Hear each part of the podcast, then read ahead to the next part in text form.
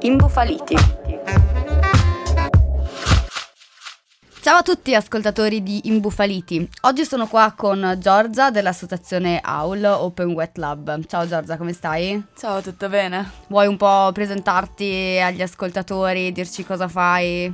Allora, io faccio appunto parte di Open Wet Lab e sono una studentessa di biotecnologia presso l'Università di Trento. Oggi siamo qua per parlare di superfood. Spesso infatti mi ritrovo a discutere con persone che hanno forti convinzioni in materia di nutrizione, senza però avere un vero e proprio fondamento scientifico. Goji, Akai, quinoa, questi sono solo alcuni esempi di superfood più o meno familiari, il cui significato è spesso millantato dagli operatori di marketing, i quali spingono sulle supposte capacità di questi alimenti di combattere specifiche patologie o contribuire in maniera determinante allo stato di salute del consumatore. Perché eh, dunque cambiare abitudini quando le bacche di goji possono risolvere ogni problema? O ancora di più, perché seguire una noiosa dieta salutare quando basta aggiungere i semi di chia ai tuoi cereali per essere super healthy? Giorgia, vorrei un tuo parere rispetto a queste domande. Partirei col fatto che è sbagliato dire che non ci sia nessuna ricerca scientifica o nessun dato dietro questi alimenti, ma di sicuro non li definirei super come tanti li definiscono. Partiamo da un esempio che è uno studio condotto nel 2008, il quale afferma che mangiare la polpa delle bacche di acai aumenta il livello di antiossidanti nel sangue. Allora, cosa, puoi sì. spiegare un attimo cosa sono questi antiossidanti? Ai comuni mortali, sì. Esatto. Allora, gli antiossidanti sono delle molecole molecole che neutralizzano i radicali liberi, i quali danneggiano le cellule e con il tempo possono portare a patologie cardiovascolari, diabete e varie forme tumorali. Ecco, ad occhi non esperti e attenti questo studio potrebbe essere considerato l'evidenza che la CAI è un superfood. Ecco, però vediamo di, di assumere un atteggiamento un po' più critico. Innanzitutto questo studio è stato svolto su 11 partecipanti soltanto, che come potrete notare anche voi è un numero troppo basso per estrarre dei dati statistici rilevanti. Certo. In secondo luogo luogo, essi mostrarono un incremento di antiossidanti nel sangue, ma c'è stato notato anche nel gruppo di controllo, a cui invece era stata somministrata polpa di mela. Ok. sì, ecco, infatti appunto non credo che nessuno si riferisca alla mela chiamandola superfood, sebbene questa abbia dimostrato le stesse proprietà delle bacche di acai e tra l'altro un costo decisamente inferiore. Decisamente. C'è qualche altro limite che dobbiamo tenere in considerazione quando vediamo uno studio come questo? Sì, e non solo uno. Un altro limite di questo studio sono le dosi eccessivamente alte. Infatti la sostanza somministrata è concentrata decine di volte rispetto a quanto si osserva in natura e si tratta di concentrazioni impossibili da ottenere a meno di non consumare quantità improponibili di un dato alimento. Inoltre, eh, un incremento di antiossidanti è bene ricordare che non è sempre un beneficio in termini di salute, soprattutto se non vi è una carenza. Infatti quando le concentrazioni di antiossidanti sono alte, questi possono reagire con altre molecole e agire invece da pro-ossidanti, che è appunto l'effetto opposto a quello desiderato. Quindi piuttosto che spendere soldi per comprare queste bacche miracolose, è sicuramente più efficace smettere di fumare, si risparmia e si evita una fonte di radicali liberi. E questo sì è scientificamente provato. Ah sì, direi proprio di sì. hey, yo,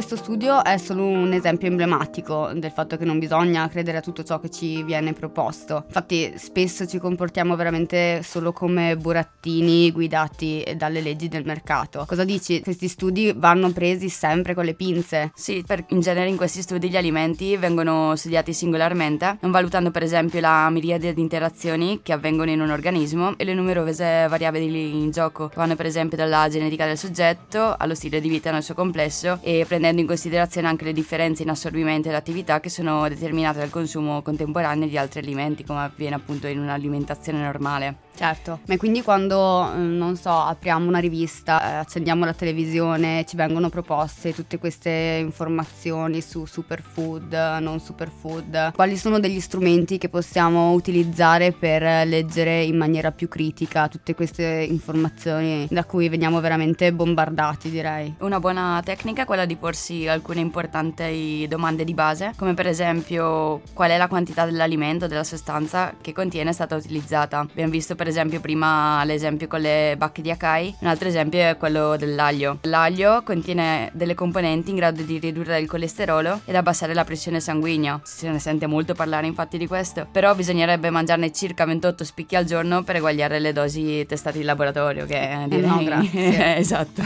Poi un'altra domanda che ci si potrebbe porre è se gli studi sono stati fatti su culture cellulari. Infatti quando si lavora su cellule isolate i risultati possono essere drasticamente diversi da quelli osservati nell'organismo, dove è presente una complessa rete di reazioni e relazioni. Poi si potrebbe porsi la domanda: gli studi sono stati eseguiti su animali? Anche in questo caso i risultati vanno interpretati con molta cautela, viste le differenze fisiologiche che esistono tra le diverse specie. E infine, se lo studio è eseguito su esseri umani, bisognerebbe appunto chiedersi quali sono le modalità e quali risultati. Bisogna innanzitutto considerare, come abbiamo visto prima, il numero dei soggetti coinvolti e inoltre anche le loro caratteristiche e i parametri indagati. Infatti si potrebbe avere dei benefici nei parametri indagati, ma effetti negativi in parametri non considerati. Quindi eh, una, magari facciamo un piccolo assunto e se vuoi darci un consiglio per la nostra futura alimentazione senza superfood? Volentieri. Allora, come potrete intuire, la conclusione è che la nutrizione è un argomento molto complesso e diverso per ognuno di noi. Quindi ciò che è certo è che se si segue una dieta equilibrata come quella mediterranea, che è ricca di frutta, verdura, e si fa esercizio in modo regolare, mm,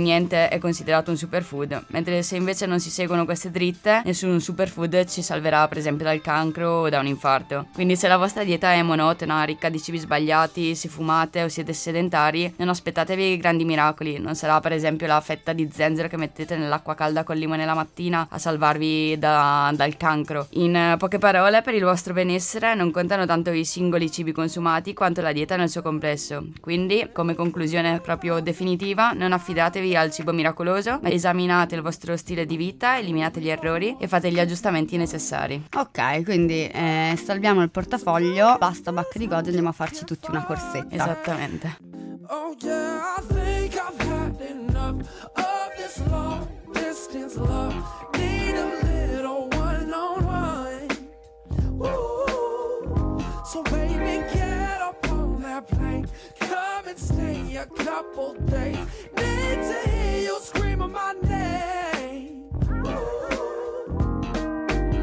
I think I know what I want. I think I know what I need. I need you to. Come To LA and fuck me.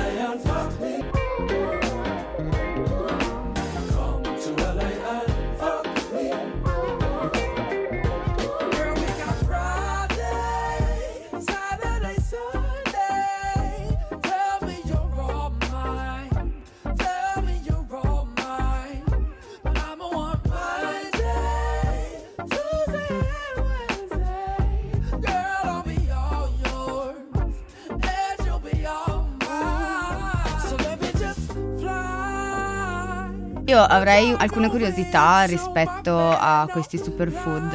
Eh, io sono una grande consumatrice di avocado perché proprio mi piace un sacco il gusto dell'avocado. E in più non mi sento in colpa a mangiarlo perché leggo ovunque l'avocado fa bene, mangiate avocado. Insomma, eh, mi trovo ad avere a che fare con un superfood o un millantato superfood o c'è effettivamente qualche effetto benefico di questo alimento? Per essere buono è buono, piace anche a me, però ecco, non lo definirei superfood superfood. Infatti negli ultimi tempi è diventata una vera e propria mania e si dice che questo frutto abbia le proprietà di proteggere il sistema cardiovascolare essendo ricco di grassi monoinsaturi, che però in realtà si trovano anche in cibi comuni sulle nostre tavole come per esempio il pesce, l'olio d'oliva e le noci. Quindi diciamo che il detto una mela al giorno toglie il medico di torno sta un po' venendo soppiantato dal detto un avocado al giorno toglie il medico di torno. Però ecco, una cosa sbagliata perché l'avocado è molto molto calorico. Un frutto contiene circa 240 kcal, che è l'equivalente di una barretta Mars, quindi oh, però. quasi quasi mi mangerei una barretta Mars al giorno piuttosto che un avocado. Altri due punti a sfavore sono la mancanza di studi scientifici che ne provano l'efficacia sulla salute dell'uomo, infatti quei pochi esistenti, guarda caso, sono tutti sponsorizzati dai commercianti di avocado. Ci sono delle evidenze che l'avocado possa essere utile per trattare le leucemie, ma la sostanza in questione, che è l'avocatina B, è presente solo nel nocciolo e quindi non è assunta mangiando il frutto, quindi non, non ne traiamo nessun vantaggio mangiandolo. Inoltre, altri svantaggi sono legati alla questione ambientale. In questo periodo in Messico vi è una grande deforestazione causata dalla grande richiesta di avocado. Queste piante inoltre richiedono grande quantità di acqua, circa 272 litri per mezzo chilo di frutto, che corrispondono a 2-3 avocado. Quindi non, non ci es- sono esatto. tutti questi effetti positivi, anzi, quasi più effetti collaterali, giusto? Esattamente.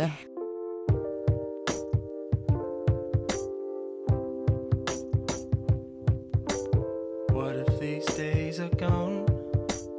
What if I can't go here again? Doing it for the thrills, doing them while we're young enough. What if these days are gone?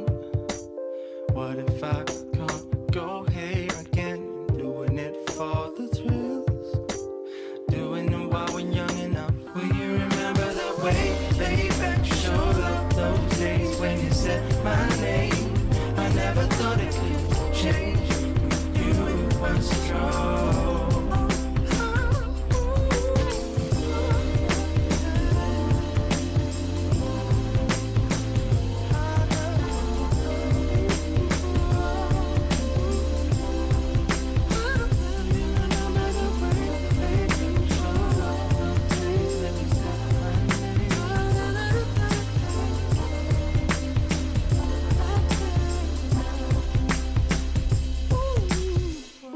Abbiamo chiarito eh, che per seguire uno stile di vita salutare non è necessario riempirsi di super costosi superfood. Invece c'è chi piuttosto che scegliere degli alimenti specifici per arricchirsi di antiossidanti spende un sacco di soldi per uh, alimenti che tolgano e vadano a aiutarci a smaltire tutte quelle sostanze tossiche che abbiamo assunto. Eh, non so, l'amico che dopo la sbronza si prende il frullato detox, sì. uh, questo famoso detox che spesso ricorre, lo sento veramente tanto. C'è qualche fondamento o anche qua stiamo parlando di superfood? Sì. Anche qui stiamo parlando di cose un po' campate per aria. Infatti non abbiamo bisogno di magici rimedi per l'eliminazione delle scorie, perché abbiamo nel nostro corpo i reni e il fegato che vengono aiutati dall'apparato digerente, dal sistema linfatico e dal sangue e sono già più che sufficienti appunto in questo ruolo di smaltire le scorie accumulate. Questi organi appunto non hanno bisogno di essere detossificati, tranne in casi eccezionali come possono essere un'overdose oppure un coma etilico. Quindi niente detox. Niente dopo... detox Box. La buffata natalizia. No, esatto, la buffata natalizia non è, diciamo, un caso eccezionale. Quindi non c'è nessuna prova scientifica di efficacia di tutti questi rimedi, ma solo rischi ed i reni del fegato sanno compiere bene il loro lavoro e se proprio, proprio vogliamo aiutarli, l'unica alternativa è quella di una dieta equilibrata e fare un po' di esercizio come appunto si diceva prima. Ok, quindi non se ne scampa, bisogna fare sport, mangiare regolarmente e soprattutto mangiare bene. Io ti ringrazio molto Giorgia per essere stata qua con me oggi a Imbufaliti. Grazie a te per avermi ospitato. Ci sentiamo la prossima settimana. Ciao!